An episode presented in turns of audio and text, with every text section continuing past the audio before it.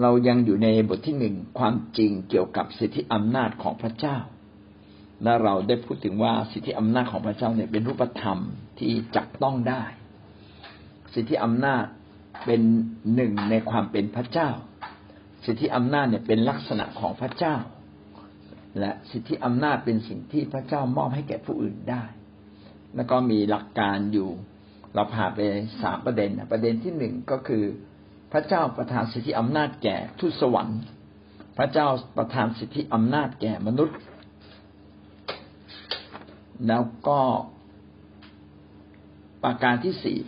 พระเจ้าประทาน พระเจ้าสิทธิอำนาจของพระเจ้าเป็นความจริงที่ดำรงอยู่นิรันดร์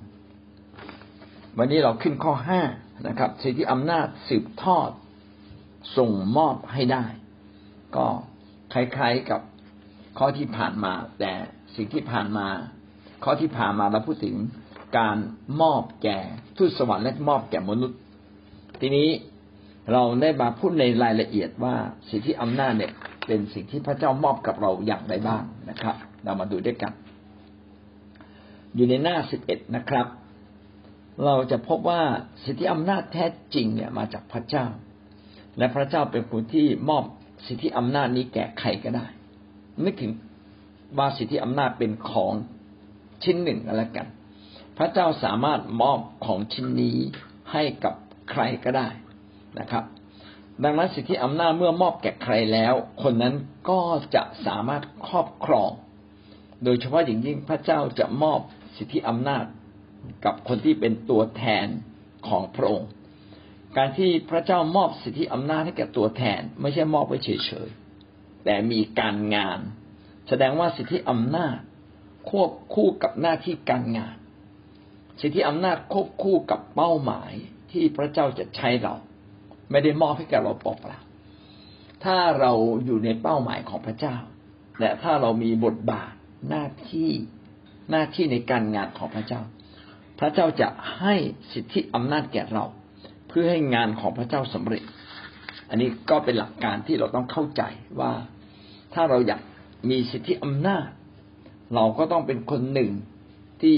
รับใช้พระเจ้า ต้องมีคนหนึ่งเป็นต้องเป็นคนหนึ่งที่มีเป้าหมายในทางของพระเจ้า ถ้าเราไม่รับใช้พระเจ้าและเราไม่อยู่ในเป้าหมาย ที่อยากจะทำให้การงานของพระเจ้าสำเร็จ ก็ไม่รู้พระเจ้าจะเจิมเราไปทำไม พระเจ้าให้สิทธิอำนาจกับเราทำไม เพราะว่าสิทธิอำนาจทั้งสิ้นเนี่ยเป็นของพระเจ้า พระองค์มี เอกสิทธิ์ ให้ใครก็ได้ ไม่ให้ใครก็ได้ และพระองค์จะให้ใครอะ ให้คนที่ตัดสินใจ รับใช้พระเจ้า เราจึงเห็นได้ว่าการมอบสิทธิอำนาจ แก่มนุษย์นั้น พระองค์ก็จะมอบพร้อมกับตำแหน่ง และก็หน้าที่การงานและความรับผิดชอบเอาละเราจะได้เข้าใจประเด็นนี้นะครับ ถ้าเราอยากมีสิทธิอำนาจ เหนือสิ่งธรรมชาติ เหนือความเป็นความตายเหนือความเจ็บป่วย อันนี้เราจะต้องมีหน้าที่อยู่ในความรับผิดชอบในการงานของพระเจ้าด้วย ถ้าเราไม่อยู่ในความรับผิดชอบหน้าที่การงานของพระเจ้า สิทธิอำนาจของพระเจ้าก็จะไม่เต็มขนาด เราอาจจะมีแต่มีไม่มากนะครับ มีเล็กๆมีน้อย แต่ถ้าอยากจะมีเต็มขนาด มีแบบชนิดที่ผีต้องกลัวท่านความเจ็บป่วยก็ จะต้องเกรงเกรงกลัวท่านนะความยากจนต้องเกรงกลัวท่าน ท่านก็ต้องรับใช้พระเจ้า ท่านต้องมีตำแหน่งการงานบางอย่างฝ่ายพระเจ้าที่ต้องทำต้องมีหน้าที่ความรับผิดชอบ นอกจากตำแหน่งหน้าที่การงานแล้วยังก็ขึ้นกับคนคนนั้น ผู้ที่รับสิทธิอำนาจจะรับได้มากหรือน้อยก็ขึ้นกับชีวิตของเขา ขึ้นกับชีวิตนะครับ ขึ้นกับ ท่าที ท่าทีในใจท่าทีในใจก็คือชีวิตของเขานั่นแหละ ว่าชีวิตของเขาจะถูกต้องไม่ถูกต้อง พระคัมภีร์ในที่นี้ก็พูดถึงคำคำหนึ่ง ที่ให้น้ำหนักไว้มากก็คือเรื่องความสัตย์ซื่อ ชีวิตของคนคนนั้นจะต้องสัตย์ซื่อ สัตย์ซื่อคืออะไร สัตย์ซื่อก็คือดำเนินชีวิตตามพระประสงค์ของพระเจ้าอย่างตรงไปตรงมา สัตย์ซื่อก็คือตรง การตรงไปตรงมา ตรงตามนั้น เรียกว่าสัตซ์ซื่อ เมื่อเราสัตย์ซื่อต่อแผนการของพระเจ้า สัตย์ซื่อต่อพระประสงค์ของพระเจ้าคือพระเจ้าสั่งอะไรเรา เราสัตย์ซื่อต่อสิ่งนั้น แบบนี้ถ้าเรามีความคิดแบบนี้ชีวิตแบบเนี้ยพระเจ้าก็จะให้สิทธิอำนาจกับเรามาก ขณะเดียวกันเมื่อเราได้รับสิทธิอำนาจแล้ว เราก็ต้องใช้สิทธิอำนาจ เพื่อ ประโยชน์การงานของพระเจ้า ถ้าเราไม่ได้ใช้เพื่อประโยชน์การงานของพระเจ้า มัวแต่ใช้เรื่องของตัวเอง สิทธิอำนาจเหล่านั้นไม่ขังจริง ไม่มากพอนะครับ จะเป็นสิ่งเล็กๆน้อยๆก็คือคนทุกคนที่มาเชื่อพระเยซู ท่านจะทำตัวถูกบ้างผิดบ้าง ท่านก็ยังได้รับสิทธิอำนาจ เหมือนกับลูก พ่อแม่รวยทำตัวไม่ดียังไง พ่อแม่ก็ยังดูแลบ้าง แต่จะดูแลเต็มขนาดนั้นอย่าคิดนะครับ ว่าพ่อแม่ก็ฉลาดพอ ที่จะรู้ว่าลูกคนไหนมันใช้ได้ ลูกคนไหนใช้ไม่ได้ ถ้าใช้ไม่ได้มากก็ฝากไว้น้อยใช้ได้มาก ก็ฝากเงินไว้มากกับเขา ฝากความรับผิดชอบมากไว้กับเขา เราก็เช่นเดียวกันนะไม่เพียงแต่เป็นตำแหน่งหน้าที่ความรับผิดชอบแต่ขึ้นกับชีวิตของเราว่า ชีวิตของเราเนี่ยสัตย์ซื่อไหมนะครับ แล้วก็ได้ เอาสิทธิอำนาจเนี้ยมาใช้อย่างอย่างอย่างเป็นประโยชน์จริง ๆ พระคัมภีร์ใช้คำว่าอาอารักขานะเป็นผู้อารักขาอารักขาเนี่ยไม่ใช่หมายถึงว่ามาเก็บนะ บางคนเข้าใจผิดนะว่าอารักขาคือเก็บเอาไว้รักษาไว้ไม่ไม่พออารักขาคือทำสิ่งที่มีให้เกิดผลมากขึ้น เหมือนกับในพระคัมภีร์ที่อธิบายไว้ว่า เจ้านายคนหนึ่งจะไปเมือง ไปต่างเมือง แล้วก็เรียกทาสมาสามคนคนหนึ่งให้หนึ่งตะลันอีกคนหนึ่งให้ห้าอีกคนหนึ่งให้สิบตะลันนะครับ แล้วก็บอกว่าช่วยดูแลด้วยเดี๋ยวเราจะกลับมาปรากฏว่าคนที่ได้สิบตะลันก็ทำให้เกิดผลห้าตะลันก็ทำให้เกิดผลไอีกคนที่ได้หนึ่งตะลันก็เอาไปซ่อนไว้บอกว่า เจ้านายเนี่ยชอบเก็บเกี่ยวในสิ่งที่ตนเองไม่ได้หวานอพอเจ้านายกลับมาเนี่ยก็เจ้านายก็ว่าไอ้ค่าทาสที่ไม่เกิดผลบอกว่า เอาถ้า เจ้าไม่ทำให้เกิดผลไปฝากธนาคารก็ยังได้ถ้มันเกิดผลสักนิดก็ยังดี แสดงว่าการอารักขาเนี่ยหมายความว่าเราจะต้องทำสิ่งที่เรามีอยู่ให้เกิดผลขึ้น เกิดผลมากขึ้น วันนี้เรามาเชื่อพระเยซู ถ้าเราสัตย์ซื่อต่อพระเจ้า และเราก็สัตย์ซื่อในการใช้สิทธิอำนาจ ก็คือหมายความว่าเราจะต้องทำ เอาสิทธิอำนาจเท่าที่มีเนี่ย เท่าที่เรามีอยู่มากหรือน้อยไม่รู้ เอามาเกิดประโยชน์สูงสุดต่ออาณาจักรของพระเจ้า ต่องานของพระองค์ ถ้าแบบนี้ก็ถือว่าสิทธิอำนาจในตัวเราก็จะถูกค่อยๆเพิ่มเติมขึ้น แต่ถ้าเราไม่ได้ใช้เพื่อที่จะนำมาให้เป็นประโยชน์ต่ออาณาจักรของพระเจ้าเราไม่ได้อารักขา เราไม่ได้สัตย์ซื่อพอจึงต้องใช้ประโยชน์ต่อส่วนรวม แต่ส่วนตัวเราได้บ้างนี่ไม่เป็นไรพระเจ้าไม่ได้ว่า อีกอันหนึ่งที่จะทำให้เราสามารถใช้สิทธิอำนาจของพระเจ้าได้อย่างเต็มที่และเพิ่มมากขึ้น ก็คือการเชื่อฟังผู้มีสิทธิอำนาจ ตราบใดที่เรายังอยู่ภายใต้ พระเจ้าผู้มีสิทธิอำนาจ ตราบใดที่เรายังเชื่อฟังผู้มีสิทธิอำนาจหรือตัวแทนของพระองค์ เช่นผู้นำ หรือสิทธิพิบาลหรือพี่เลี้ยงของเรา ซึ่งเป็นตัวแทนของพระเจ้าในการดูแลเรา ถ้าเราให้เกียรติเขาเชื่อฟังเขา ก็เราก็จะได้รับสิทธิอำนาจของพระเจ้ามากขึ้น เพราะว่าพระเจ้าทรงพอพระทยัยถ้าเราสามารถทำให้การงานของพระเจ้าบรรลุความสำเร็จมากขึ้น แล้วก็สมควรได้รับสิทธิอำนาจมากขึ้น แสดงว่าสิทธิอำนาจเนี่ยไม่ไม่หยุดนิ่งนะไม่ใช่ว่า เชื่อมาตอนไหนได้แค่ไหนก็ได้แค่นั้นไม่เลย พระเจ้าทรงโปรดให้เพิ่มพูนขึ้น กับคนที่ใช้เป็น แล้วก็ใช้เพื่ออาณาจักรของพระเจ้าใช้เพื่อราชกิจของพระองค์ในนี้ก็มีการยกตัวอย่างสองคนนะครับ คนแรกก็คือซาอูลซาอูลเป็นกษัตริย์ที่ไม่ซื่อสัตย์ไม่ซื่อตรงต่อพระเจ้านะครับ ไม่ซื่อตรงต่อพระเจ้า พระเจ้าก็เลยถอนสิทธิอำนาจ ก็ยกตัวอย่างไว้ในหนึ่งสมุเอลบทที่สิบข้อแปด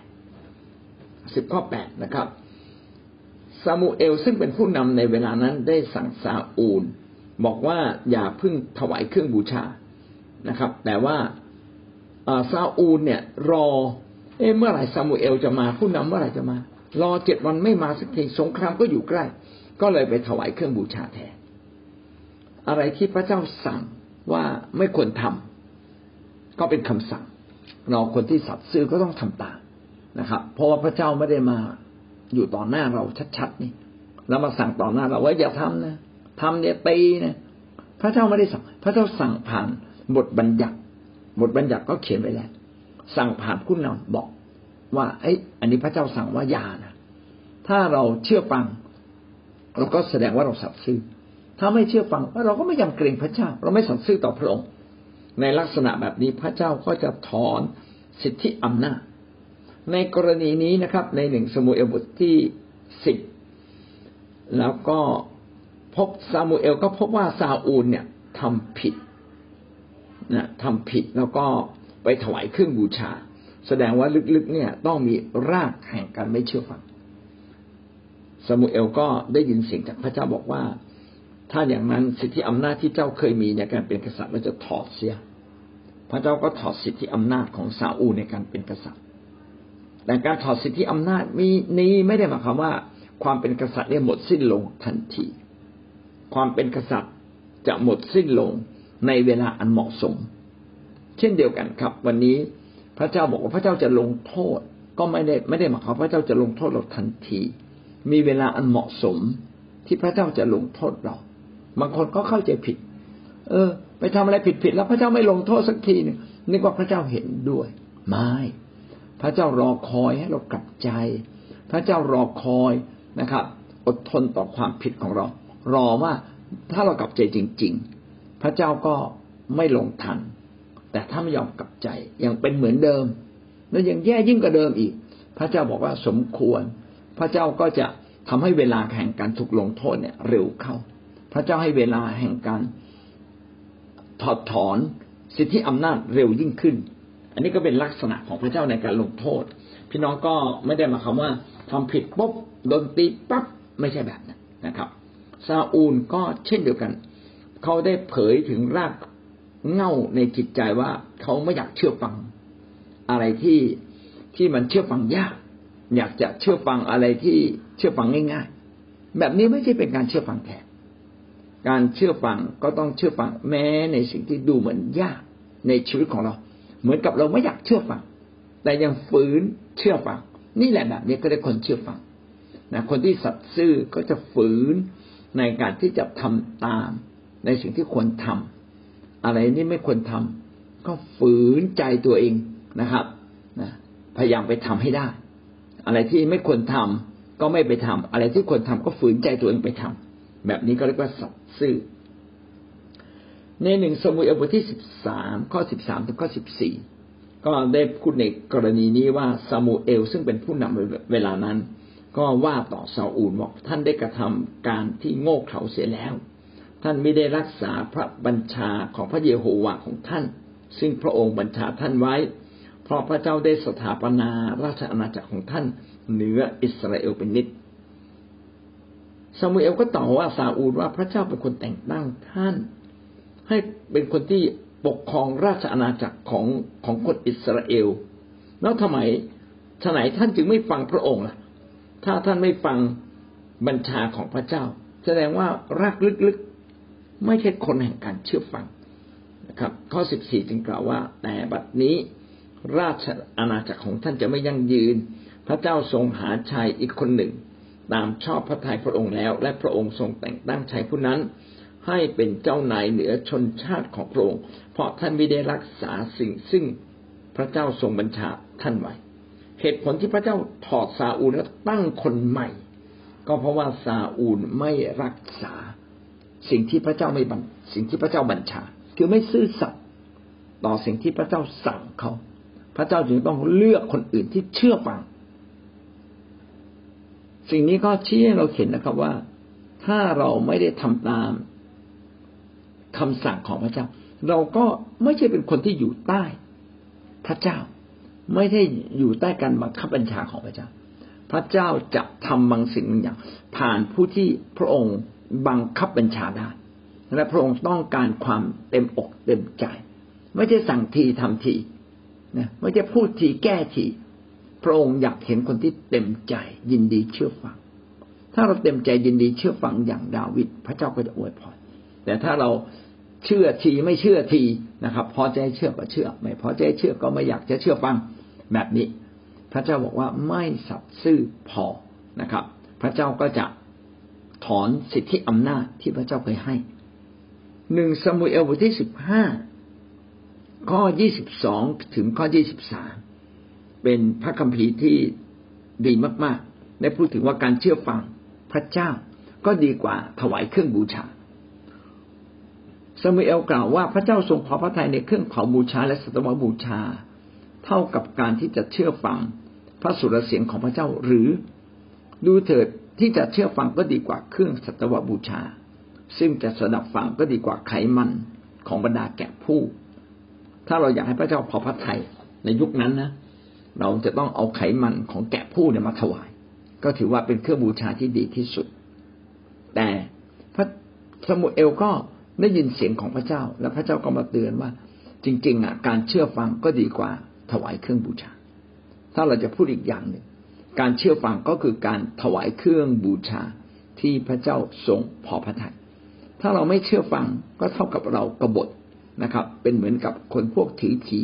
ถือเลิกถือยามนะครับ ไปไหว้รูปเคารพหรือทำบาปชั่ว แสดงว่าการไม่เชื่อฟังเป็นเรื่องรุนแรงนะครับ นั่นคือตัวอย่างของซาอูลอีกตัวอย่างหนึ่งนะครับ ผู้เลี้ยงแกะที่ชั่วร้าย ผู้เลี้ยงแกะมีสิทธิอำนาจในการเลี้ยงแกะ มีสิทธิอำนาจในการเหนือแกะ ที่จะดูแลแกะแทนพระเจ้า แต่ถ้าเป็นผู้เลี้ยงที่ชั่วร้าย พระเจ้าก็ถอนสิทธิในการดูแลแกะออกไป เอเสเคียนบทที่สามสิบสี่ข้อสิบถึงข้อสิบเอ็ดเอเสเคียนบทที่สามสิบสี่ก็พูดถึงเรื่องของผู้เลี้ยงได้ดีมาก ถ้าพี่น้องเป็นผู้เลี้ยงก็น่าจะไปอ่านเอเสเคียนบทที่สามสิบสี่แล้วพระเจ้าก็เตือนผู้เลี้ยงที่ทำตัวไม่ดี พระเจ้าตรัสอย่างนี้ว่าดูเถิด เราเป็นปฏิปักษ์กับผู้เลี้ยงแกะ เราจะเรียกร้องเอาแกะของเราจากมือของเขา และให้เขายับยั้งการเลี้ยงแกะของเขา ผู้เลี้ยงแกะจะไม่ได้เลี้ยงตัวเองอีกต่อไป เราจะช่วยแกะของเราให้พ้นจากปากของเขา เพื่อมิให้แกะเป็นอาหารของเขา พระเจ้าตรัสดังนี้ว่าดูเถิด เราเองคือ เราเองจะค้นหาแกะของเราและจะเที่ยวหาเที่ยวหามัน ผู้เลี้ยงแกะต้องตามแกะที่หลงหาย ผู้เลี้ยงแกะต้องดูแลเพื่อชีวิตแกะจะเติบโต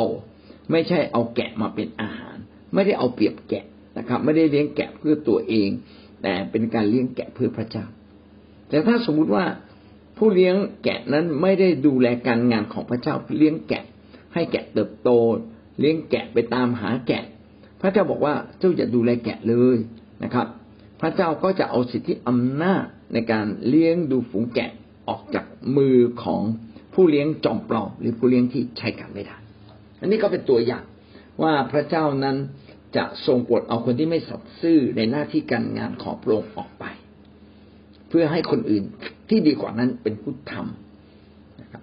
อีกตัวอย่างหนึ่งที่ดีนะครับ ก็คือดาวิดดาวิดเป็นคนที่สัตย์ซื่อในทุกสิ่งที่พระเจ้าส่งบทให้ทำนะครับ แล้วพระเจ้าบอกว่าถ้าดาวิดสัตย์ซื่ออย่างเนี้ยอำนาจแห่งการปกครองหรือราชบัลลังก์ของดาวิดก็สามารถสืบทอดไปถึงลูกหลานได้ และพระเจ้า จะประทานความรักมั่นคง ดูแลลูกหลานของเขาด้วย พี่น้องจะเห็นว่าคนที่พระเจ้าทรงพอพระทยัยพระเจ้าทรงให้สิทธิอำนาจ ในการที่จะทำงานได้ต่อต่อไปและก็จะเห็นเลยว่าพระเจ้าจะทรงอวยพรเพราะพระเจ้าทรงเป็นเจ้าของแห่งสิทธิอำนาจ เรามาดูพระคัมภีร์ที่พูดถึงเรื่องนี้ในหนึ่งพงกษัตริย์บทที่สามข้อที่หกซาโลมอนตรัสว่า ระองค์ได้ทรงสำแดงความรักมั่นคงและยิ่งใหญ่แก่ดาวิดพระราชบิดาผู้รับใช้ของพระองค์ เพราะว่าเสด็จพ่อดำเนินต่อพระพักพระองค์ ด้วยคำสัตย์ซื่อและความชอบธรรม ด้วยจิตใจเที่ยงตรงต่อพระองค์ พระองค์ทรงรักษาความรักมั่นคงและใหญ่ยิ่งนี้ เพื่อเสด็จพ่อและทรงประทานบุตรชายคนหนึ่งแก่เสด็จพ่อให้นั่งราชบัลลังก์ของท่านในวันนี้ ซาโลมอนพูดถึงตนเองว่าเขาเองเนี่ยได้รับราชบัลลังก์ต่อจากพ่อนะครับ ประธานบุตรชายคนหนึ่งก็คือซาโลมอน แก่เสด็จพ่อก็คือแก่ดาวิดให้นั่งราชบัลลังก์ของท่าน คือให้ปกครองดินแดนอิสราเอล คนอิสราเอลจึงถือว่าเป็นเรื่องที่ใหญ่มาก เพราะอิสราเอลเป็นชนชาติใหญ่ในยุคนั้น นับไปแล้วก็ต้องมีเป็นล้านคนนะครับ ถ้านับชายนับหญิงนับเด็กนะครับ เพราะนับแต่ชายได้หกแสนคน ถ้านับเด็กนับผู้หญิงด้วย โอ้หลายล้านคนหลายล้านคนในยุคนั้นก็ถือว่าเป็นการเป็นเป็นภาวะที่ยิ่งใหญ่มาก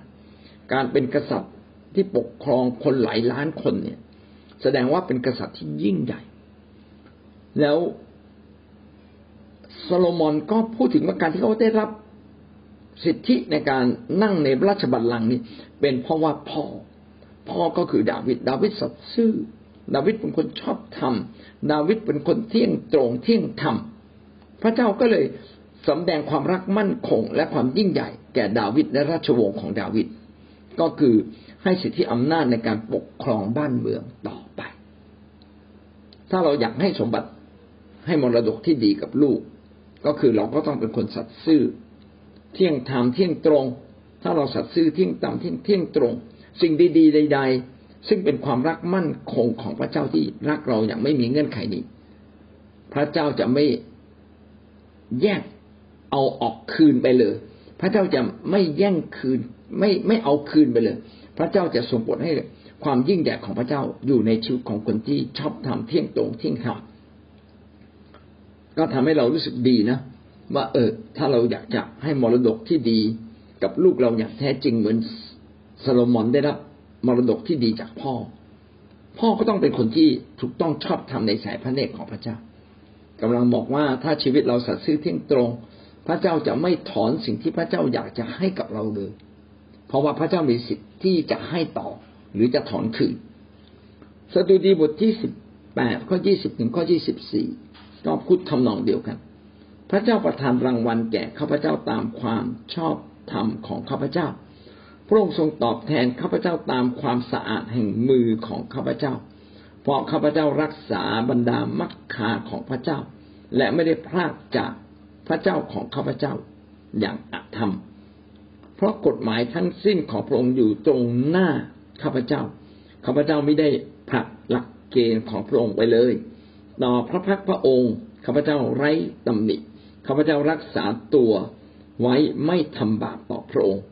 เพราะฉะนั้นพระเจ้าจึงทรงตอบแทนข้าพเจ้าตามความชอบธรรมของข้าพเจ้า ตามความสะอาดแห่งมือของข้าพเจ้า ในสายพระเนตรของพระองค์พระคัมภีร์ตรงนี้ได้บอกกับเราว่า พระเจ้าจะทรงโปรดให้รางวัล ให้เรามีสิทธิอำนาจเหมือนเดิมให้สิ่งดีๆกับเรา ตามความชอบธรรมที่เราเป็นที่เราทำพระเจ้าจะตอบแทนเรา แม้มนุษย์ไม่ตอบแทน แต่พระเจ้าจะตอบแทนแต่เมื่อพระเจ้าตอบแทนก็เป็นความยิ่งใหญ่นี่หลายคนจะพบว่าถ้าเรารับใช้พระเจ้าถึงจุดหนึ่งเราจะถูกปลดปล่อยทุกเรื่องหนี้สินก็จะหมดไป สุขภาพก็จะดีขึ้นนะครับวัยแก่วัยชราก็จะเลื่อนออกไป ยังเป็นหนุ่มเป็นสาวอยู่เสมอ แล้วทำไมพระเจ้าทำแบบนี้ พระคัมภีร์ก็เขียนว่า เพราะว่าดำเนินชีวิตอย่างชอบธรรม ใจก็สะอาดมือก็สะอาด มือสะอาดก็หมายความว่า ไม่ได้ไปทำชั่ว เพราะอะไรในนี้ก็บอกไว้ว่า เพราะว่าทางของพระเจ้าเป็นทางของคนชอบธรรมเส้นทางแห่งความชอบธรรมของพระเจ้าเป็นอย่างไร เราก็จะดำเนินชีวิตตามนั้น ไม่พลาดจากพระพักพระเจ้า คือเป็นคนที่พึ่งพาและแสวงหาพระเจ้าเสมอ คือบางทีเนี่ย เราคิดว่าเราเป็นคนดี แต่คนดีที่แท้เนี่ย ต้องเป็นคนดีที่แม้แต่พระเจ้า ไม่ได้อยู่ที่นั่น เราอยู่คนเดียวเราก็ยังต้องเป็นคนดี ไม่ใช่เป็นคนดีเฉพาะตอนที่เราเข้าเฝ้าพระเจ้า ในโบสถ์ในแคร์ตอนอธิษฐานก็ดูเหมือนเป็นคนดีมาก แต่พอออกจากการอธิษฐานไม่ได้เข้าโบสถ์ไม่ได้เข้าแคร์ก็ดำเนินชีวิตอีกแบบหนึ่งคือต่อพระพักพระเจ้าต่อ ต่อต่อพระพักพระเจ้าเนี่ย เราจะต้องเป็นคนที่ซื่อตรงถูกต้อง แต่เพราะว่าพระพักพระเจ้าเนี่ย ไม่ใช่ต้องมาเจอเราตอนที่เราเห็น แต่เหมือนกับเราดำเนินชีวิตเหมือนมีพระเจ้าอยู่ตรงหน้า อืถ้าพูดอธิบายก็อยู่หมายถึงอย่างนี้ เราต้องดำเนินชีวิตเหมือนกับมีพระเจ้าอยู่ตรงหน้า ทั้งทั้งที่จริง ๆ เราไม่ได้เห็นพระเจ้าเลย ถ้าเราดำเนินชีวิตแบบนี้ พระเจ้าส่งพอพระทยัยทำตามหลักเกณฑ์กฎหมายของพระเจ้าคำนึงอยู่เสมอว่ากฎเกณฑ์เหล่านั้นคืออะไร แล้วดำเนินชีวิตถูกต้อง ถูกต้องขนาดไหนล่ะ ไร้ตำหนิเลยนะครับ ไม่จับหาความผิดไม่ได้ รักษาตัวเองไม่ให้ทำบาปต่อพระเจ้าเรื่องทั้งเรื่องเล็กน้อยหรือเรื่องใหญ่ ๆนะครับ ถ้าเราดำเนินชีวิตเช่นนี้พระเจ้าก็จะทรงเป็นคนที่ตอบแทนเราอย่างดี คือให้สิทธิอำนาจอยู่ในชีวิตเราต่อไป พูดถึงกษัตริย์โซโลมอน กษัตริย์โซโลมอนก็ได้ดำเนินชีวิตอย่างสัตย์ซื่อต่อพระเจ้า ได้เขียนไว้หนึ่งในหนึ่งพงกษัตริย์บทที่เก้าข้อสี่ถึงข้อห้าพระเจ้าก็สั่งโซโลมอนดังนี้นะครับว่าถ้าเจ้าดำเนินต่อหน้าเราดังดาวิดบิดาของเจ้าให้ดำเนินด้วยใจสัตย์ซื่อและด้วยความเที่ยงธรรม พระเจ้าก็จะไม่ถอนพระสัญญาของพระเจ้าออกจากตัวเขาและลูกหลานของเขาเลยนะเจ้าจะไม่ขัดผู้ชายผู้หนึ่งบนบัลลังก์แห่งอิสราเอลมีมีเงื่อนไขอยู่ ว่าถ้าดำเนินถ้าชีวิตสัตย์ซื่อเที่ยงธรรมถูกต้องต่อพระเจ้า พระเจ้าจะไม่เลิกที่จะเจิม ไม่เลิกที่จะให้สิทธิอำนาจ เหนือบรรดาสิ่งต่างๆ ให้แก่คนคนนั้น และก็สั่งสโลมอนไว้อย่างนั้นโซโลมอนก็ดีมากเลยนะครับ ก็ดำเนินชีวิตอย่างถูกต้องในช่วงแรกๆตลอดชีวิตที่ยังเป็นหนุ่มอยู่ แต่พอโซโลมอนอายุมาก เพี้ยนเลยนะครับ พี่น้องก็ไปดูนะเพี้ยนอย่างไร แต่พระเจ้าก็ไม่ได้ถอนสิทธิอำนาจไปทั้งหมดถอนไปบางส่วนครับ โยชูวเองก็เช่นกันนะครับ สามารถสืบทอดสิทธิอำนาจจากโมเสสได้ เพราะว่า โยชูวานั้นดำเนินชีวิตถูกต้องกับพระเจ้าและพระเจ้าเลือกโยชูวา โมเสสไม่ได้ส่งสิทธิอำนาจให้กับลูก แต่ส่งสิทธิอำนาจนี้ให้กับโยชูวา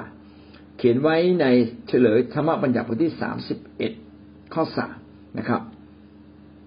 พระเยโฮวาห์พระเจ้าของท่านจะข้ามไปข้างหน้าท่านเอง พระองค์จะทรงทำลายประชาชาติเหล่านี้ให้พ้นหน้าท่าน เพื่อว่าท่านจะได้ขับไล่เขาไป โยชัวจะนำหน้าท่านทั้งหลายดังที่พระเจ้าตรัสไปแล้ว พระเจ้าได้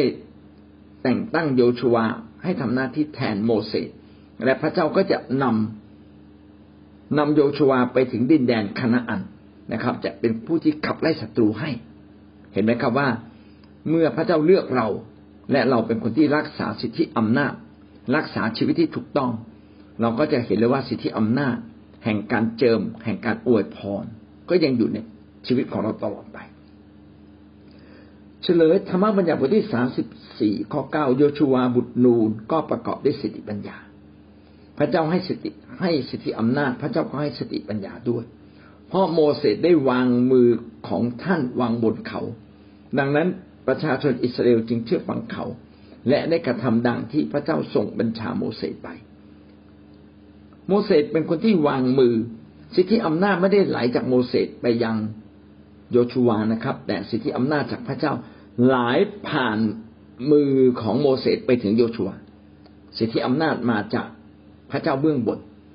ดังนั้นโยชูวาจึงประกอบด้วยสติปัญญา ประกอบด้วยความกล้าหาญและสามารถนำคนอิสราเอลเหมือนอย่างที่โมเสสนำทุกประการ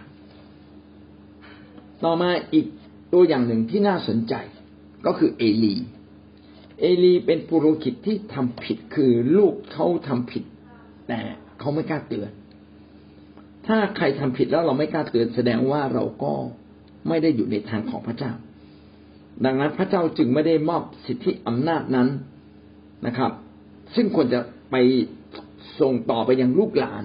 ของเอลี พระเจ้ากับเลือกซามูเอลนะครับ ตอน เอลีเนี่ยเป็นผู้รับใช้พระเจ้าเป็นมหาปุโรหิต แล้วก็ซามูเอลมาอยู่กับเอลีตอนที่เอลีก็อายุมากแล้ว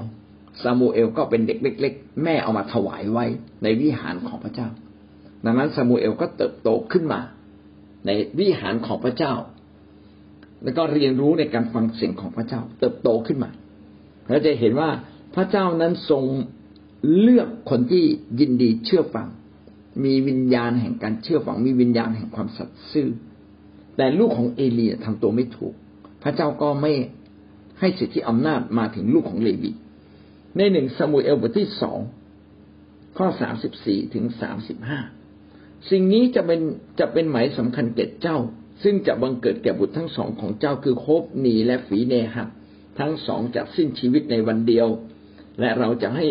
ปุโรหิตผู้สัตย์ซื่อของเราเกิดขึ้นมา ซึ่งจะกระทำตามสิ่งที่มีอยู่ในจิตใจของเรา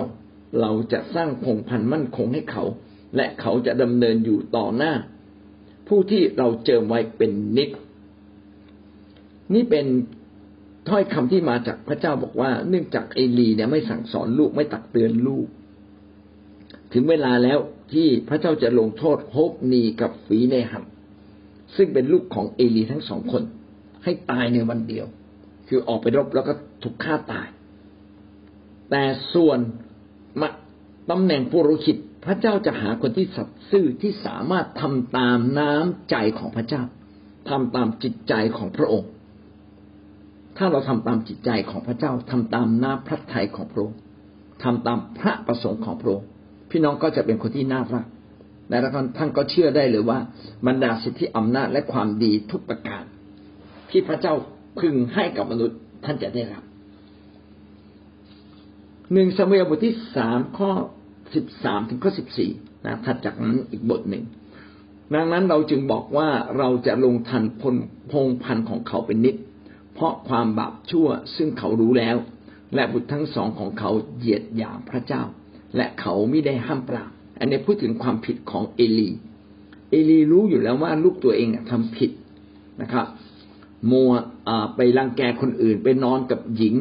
ที่มาถวายบูชาคือทำตัวเป็นใหญ่ ผิดหลักการพระเจ้าหรือทำตัวเป็นใหญ่มันต้องถูกหลักการพระเจ้าถ้าผิดหลักการพระเจ้า ใช้อำนาจของพระเจ้าที่ให้ไปทำบาปทำชั่ว พระเจ้าก็เลยถอนสิทธิแห่งการเจิมนะครับ แล้วก็ สาบแช่งทั้งพงพันของเอลีเลยทีเดียว เอาละทั้งหมดนี้เราจะเห็นว่าในข้อห้าที่บอกว่า สิทธิอำนาจของพระเจ้าเนี่ยสามารถสืบทอดได้ สืบทอดได้จริง ๆ ถ้าคนที่ถูกเจิมนั้นถูกเป็นคนที่มีสิทธิอำนาจนั้น จะดำเนินชีวิตอย่างถูกต้อง เช่นดาวิดถูกต้อง หรือตอนที่ซาซาอูลถูกต้องพระเจ้าก็เจิมเขา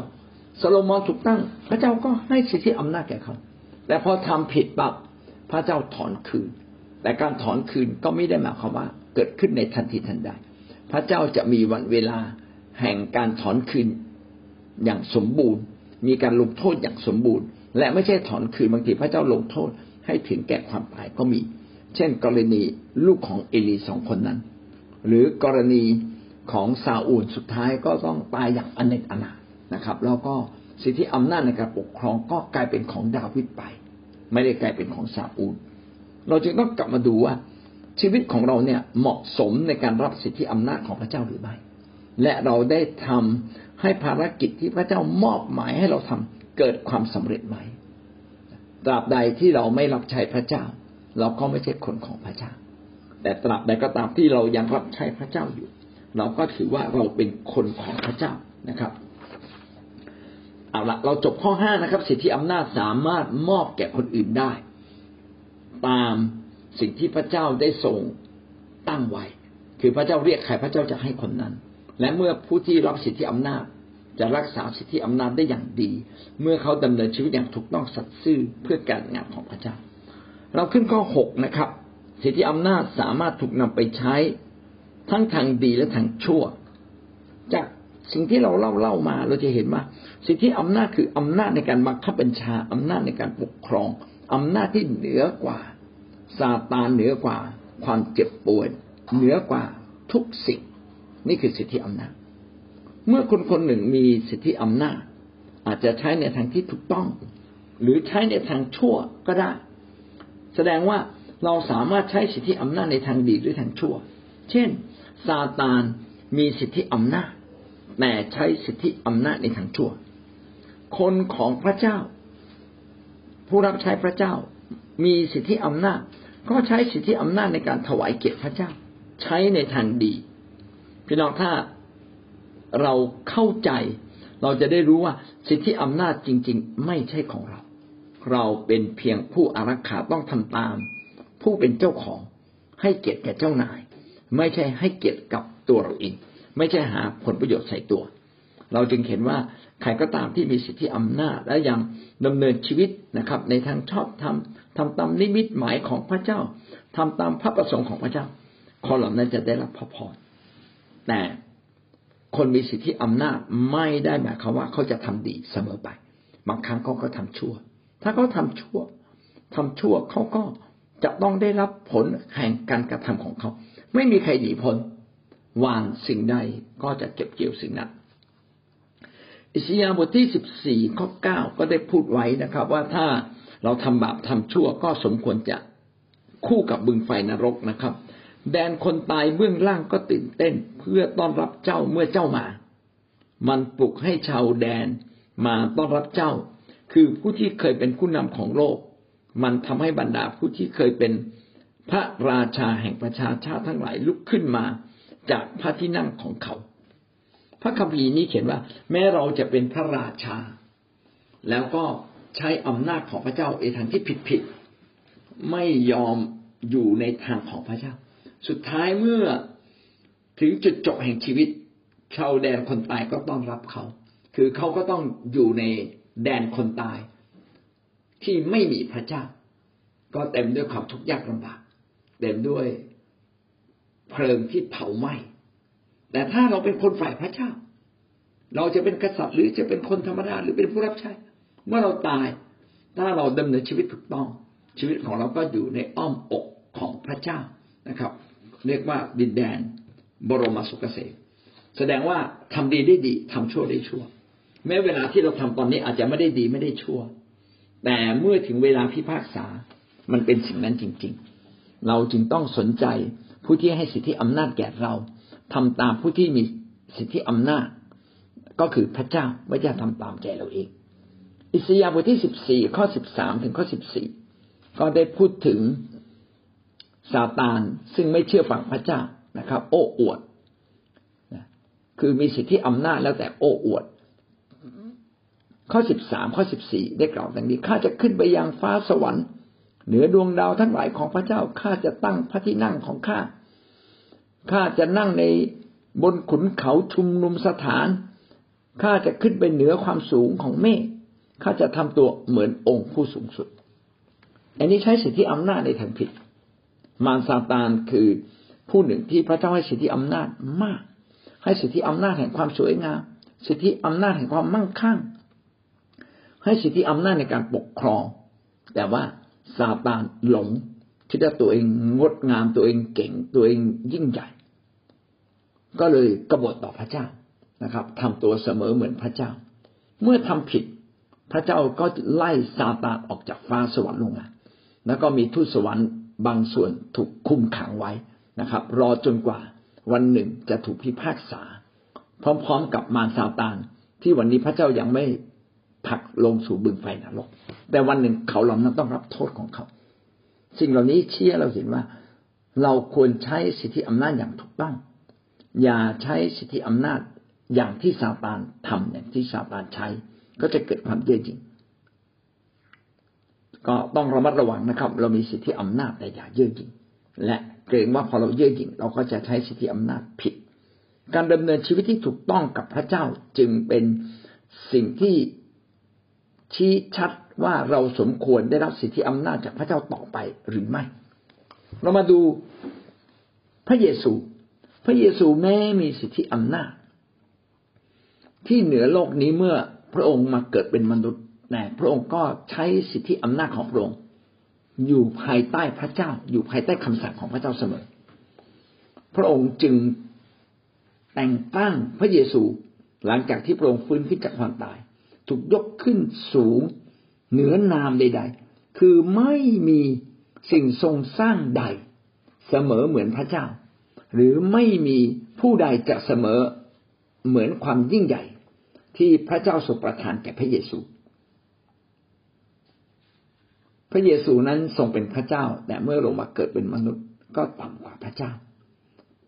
แม้พระองค์มีความเป็นพระเจ้าอยู่ในตัวเอง มีสิทธิอำนาจ เหนือความตาย เหนือความเจ็บป่วย เหนือความเจ็บปวด เหนือมนุษย์จะสั่งมนุษย์จะจัดการมนุษย์ชั่วได้ทันที แต่พระองค์ถ่อมใจไม่ทำการที่พระองค์มีสิทธิอำนาจ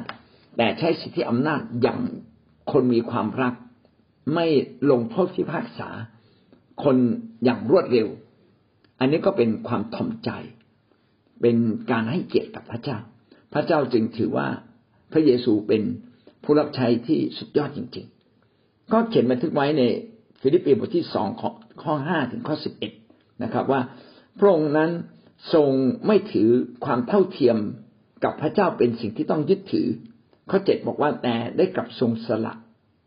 ทรงรับสภาพทาสทรงถือกำเนิดเป็นมนุษย์ และก็เมื่อเป็นมนุษย์แล้วก็ยอมไปตายที่กางเขนนะครับ กระทั่งความมรณาที่กางเขน เนื่องจากพระองค์เนี่ยมีสิทธิอำนาจ แต่ใช้สิทธิอำนาจในขอบเขต เพื่อถวายเกียรติพระเจ้าเท่านั้น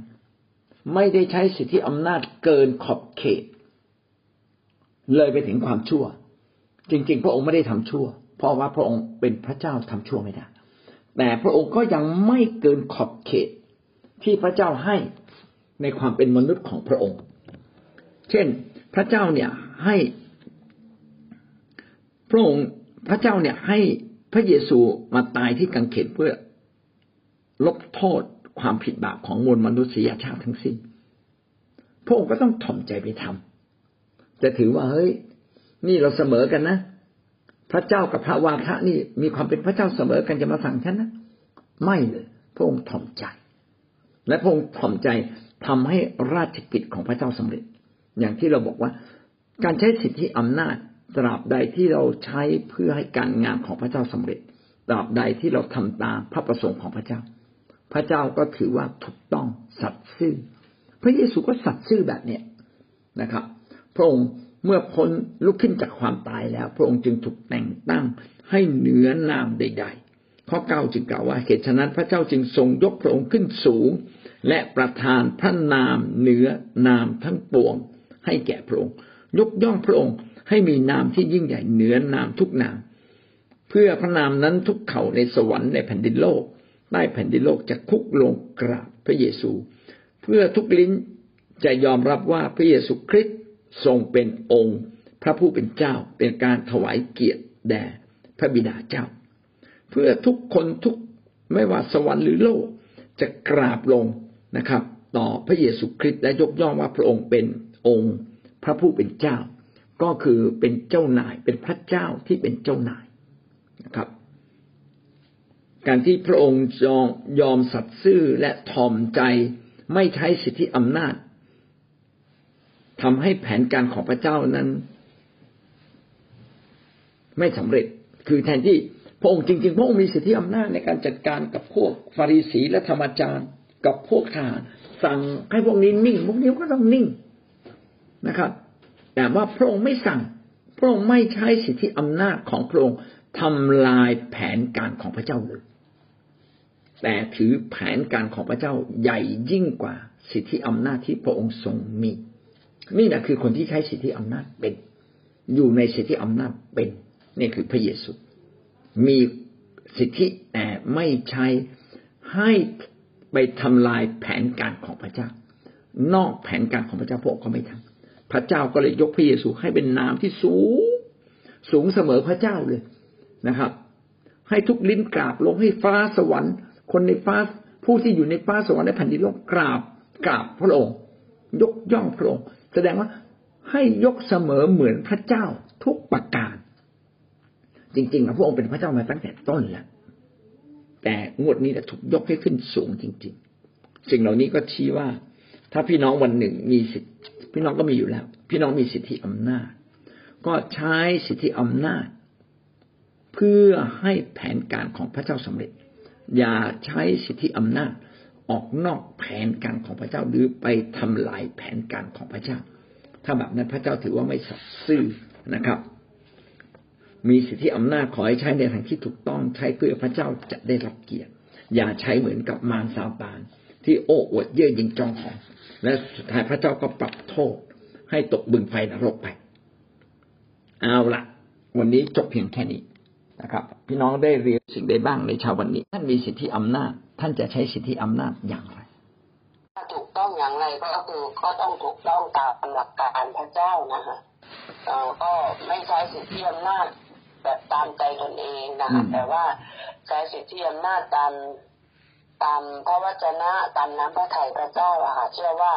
เมื่อพระเจ้าให้เราใช้สิทธิอำนาจอย่างอย่างตามน้ำพระทัย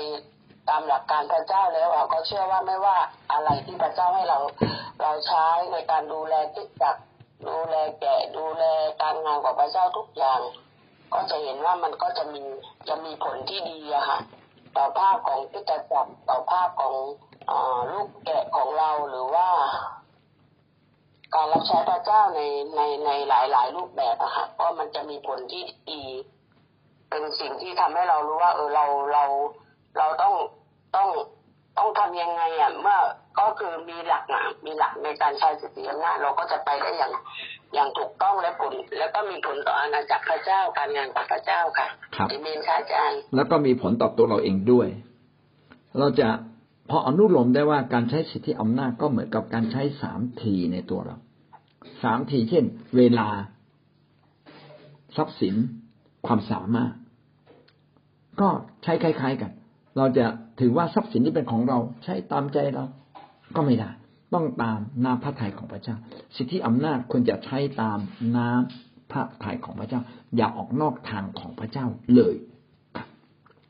ถ้าเราทำถูกต้องพระเจ้าจะยิ่งอวยพรและสิทธิอำนาจนี้ก็สืบทอดไปยังลูกหลานของเราด้วย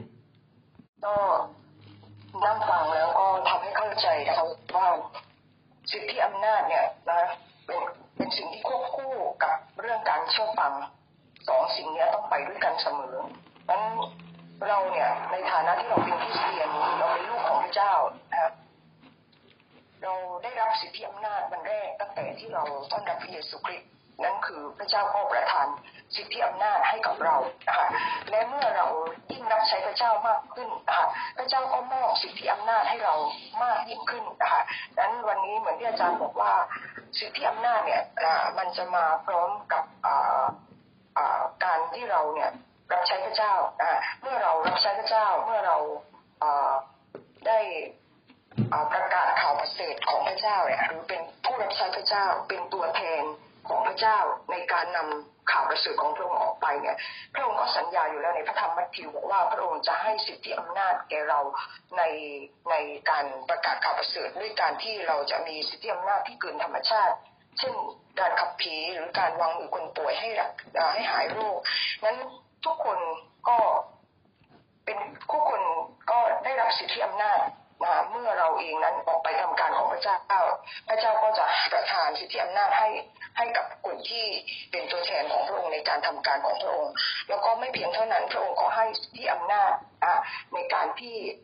เราจะสอนนะเมื่อเราสั่งสอนเทศนาหรือพูดพระคำพระเจ้าเนี่ยพระคำพระเจ้าจะไม่ใช่เป็นคำพูดที่เป็นคำพูดธรรมดาทั่วไป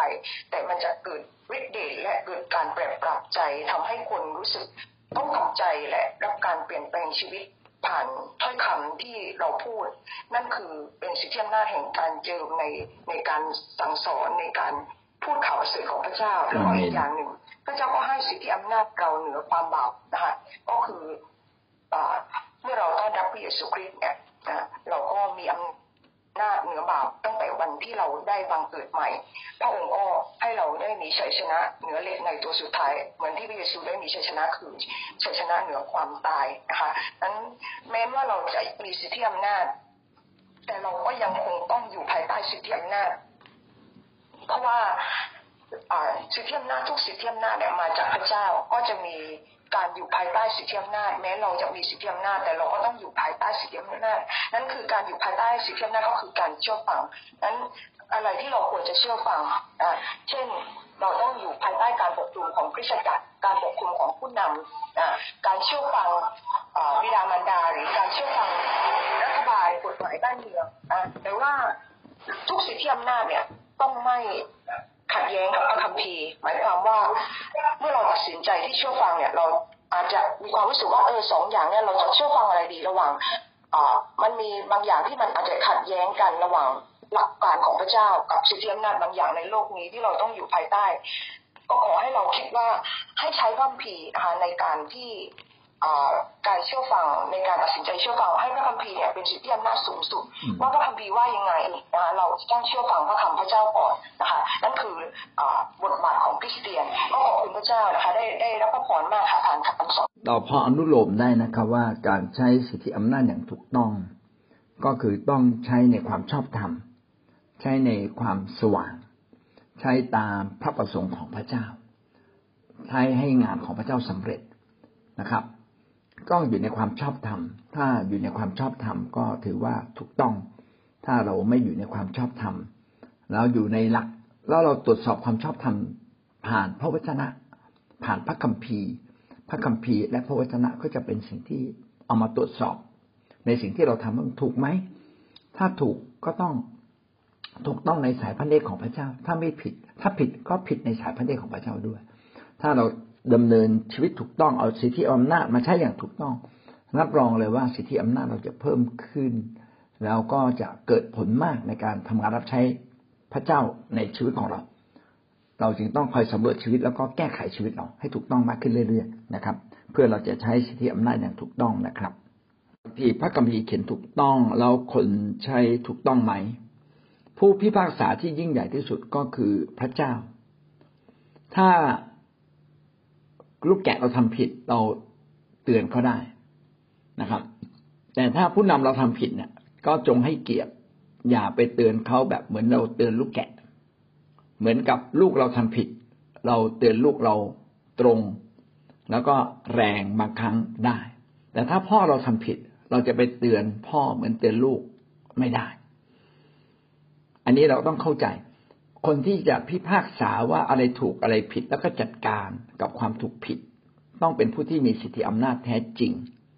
นะครับ ก็คือพระเจ้า ก็อย่างบางครั้งยังไม่ใช่ผู้รับใช้พระเจ้าด้วยซ้ำผู้รับใช้พระเจ้ายังไม่กล้าทำตัดสินคือตัดสินได้ว่าถูกผิด อาจจะลงโทษ อาจจะลงโทษอยู่ในขอบเขตนะเราไม่สามารถลงโทษได้เกินขอบเขต แล้วก็สิ่งที่ยิ่งใหญ่กว่านั้นก็คือเราแต่ละคนต้องตรวจสอบชีวิตตัวเอง ว่าเราดำเนินชีวิตถูกต้องไหม ไม่ต้องให้ใครมาชี้บอกเราถ้าเราอยู่ในทางของพระเจ้า เราก็จะพบเลยว่า พระวิญญาณบริสุทธิ์จะเป็นผู้ที่บอกเรา พระวจนะของพระเจ้าที่เราอ่าน ที่เราได้เรียนมันจะชี้บอกเรานะอย่างที่ มีถ้อยคำของพระเจ้าบอกว่า เมื่อเราอ่านพระคัมภีร์เป็นเหมือนกระจกเงาส่องดูตัวเอง ไม่ใช่ไปส่องคนอื่นนะครับ เราควรจะเอาพระคัมภีร์หันมาหาเรา ไม่ใช่หันไปหาคนอื่นนะแล้วถ้าคนที่ทำผิดต่อพระคัมภีร์ถ้าเป็นคนอยู่ภายใต้เรา ก็จงไปตักเตือน แนะนำสั่งสอนเขาด้วยความรัก แต่ถ้าเขาเป็นคนที่มีสิทธิอำเนื้ออำนาจเหนือเรา พี่น้องก็ต้องเข้าไปหาด้วยความถ่อมใจด้วยการให้เกียรติ แล้วก็บางทีเราอาจจะเข้าใจผิดเอง เราไม่มีหน้าที่พิพากษาคนที่มีสิทธิอำนาจเหนือเรานะครับ แต่เรามีสิทธิที่จะบอกเขา มีโอกาสที่จะไปคุยกันนะครับ โดยการให้ให้เกียรติเขาว่าเอ้บางทีเราอาจจะเข้าใจผิด หรือบางทีเราอาจจะถูกเขาผิดจริง ๆ และการผิดทุกอย่างของผู้นำของผู้ที่มีสิทธิอำนาจอำนาจเหนือเราต้องมีหลักฐานชัด ถ้าไม่มีหลักฐานชัด แล้วเราไปว่า แบบนี้เราผิดเองนะครับ ดังนั้นการที่เราพุ่งเป้าไปสู่คนทำผิดเนี่ย ต้องสนใจว่าเราเองเนี่ยมีสิทธิอำนาจเหนือเขาไหม ถ้าเราไม่มีอำนาจเหนือเขาเนี่ยพี่น้องอย่าไปทำตัวแบบนั้นเลยนะครับนะซึ่งเดี๋ยวเรามีโอกาสอ่านบท เรียนบทต่อๆไปก็จะพูดถึงเรื่องเหล่านี้ ว่าถ้าเราทำถูกต้องทุกเรื่อง พระเจ้าก็ทรงยกชีวิตเรา แต่ถ้าเราไม่ทำถูกต้อง ทุกเรื่องคือทำถูกบางเรื่องบางเรื่องไม่ถูก แต่ถ้าเราถ่อมใจพระเจ้าก็อภัย แต่ถ้าเราไม่ถ่อมใจแล้วยังแข็งขืนนึกว่าเราถูกอยู่นั่นแหละยิงยาโส พระเจ้าก็บอกว่าคนที่ยิงยาโสก็ต้องล้มลง อันนี้เราก็ต้องระมัดระวังนะครับ อย่าถือพระคัมภีร์ไปเที่ยวฟาดมันใครง่าย ๆนะไม่ถูกนะครับ แต่จงใช้พระคัมภีร์ไปตักเตือน ดูแลคนด้วยความรัก พระเจ้าอยากให้เป็นแบบนั้นมากกว่านะครับ วันนี้บอกว่าสองกรินทูบทที่ห้าข้อสิบเจ็ดนะครับ เมื่อเรามาอยู่ในพระคริสต์เราต้องเปลี่ยนชีวิตเรา อันนี้เป็นเรื่องจริง เราควรจะจดจ่อที่ตัวเราว่าเราต้องเปลี่ยนอะไร เพราะว่าทุกคนเนี่ยต้องรับผลจากที่ตัวเองเป็นและตัวเองทำวันสิ่งใดก็เก็บเกี่ยวสิ่งนั้น ความผิดของคนอื่นไม่มีผลต่อเรา แต่ความผิดของเรามีผลต่อตัวเราเอง เราจึงต้องมุ่งที่ตัวเราว่าชีวิตเราเนี่ยจะสามารถเป็นพรแก่คนอื่นได้ไหมนะมุ่งที่ตัวเรา แต่เนื่องจากเราอยู่ในเนื้อหนัง เนื้อหนังก็คือความอ่อนแอ เราอยู่ในร่างกายนี้ เราอยู่ในโลกนี้ โลกนี้เต็มด้วยความบาปอยู่แล้ว และทุกคนก็อยู่ภายใต้อำนาจของบาป ในบางครั้งเราอ่อนแอเราไม่ได้อยู่ใต้พระเจ้า เราก็อยู่ใต้อำนาจของบาป เราจึงเห็นว่ามนุษย์เนี่ยทำผิดบาปง่ายทำผิดพลาดง่าย แต่ทุกครั้งที่เราผิดพลาดเราควรจะรีบกลับมาและเราควรจะหนุนน้ำใจ เพราะไม่มีใครไม่ทำบาปบางทีเราอาจจะเป็นคนที่จิตใจดี แต่มุมอื่นเราอาจจะผิด ไม่มีใครสมบูรณ์พร้อม ดังนั้นเราควรจะให้กำลังใจแก่กันและกัน ใครทำผิดก็ให้กำลังใจบอกทำถูกต้องดีกว่า เพื่อเราจะรับพระพรนะก็ก็คือถ้าเราดำเนินชีวิตถูกต้องสิที่อำนาจก็อยู่กับเรา เมื่อเราทำถูกต้องพระพรก็อยู่กับเรา อันนี้ก็เป็นหลักการ ดังนั้นการที่เราเปลี่ยนแปลงตัวเราเอง ก็เท่ากับเรากำลังสะสม สิ่งดีไว้ในตัวเรา สะสมสิ่งดีให้กับลูกหลานของเราขอให้เรามีกำลังใจในเรื่องนี้นะครับ และหวังว่าวันหนึ่งเราจะชีวิตเราจะเติบโตขึ้นเรื่อยๆจนกระทั่งชนะสิ่งที่ไม่ดีทั้งสิ้น ในชีวิตของเรานะด้วยการเราพึ่งพาพระเจ้าและมองไปข้างหน้า แล้วเรารู้ว่าทุกสิ่งที่เราทำจะเกิดมีผลดีตอบสนองต่อตัวเราและลูกหลานอย่างแน่นอนก็อยากให้เราตั้งใจคิดแบบนั้นนะครับและการคิดแบบนี้แล้วดำเนินชีวิตแบบนั้นก็จะทำให้เราได้รับพระพรอย่างแท้จริง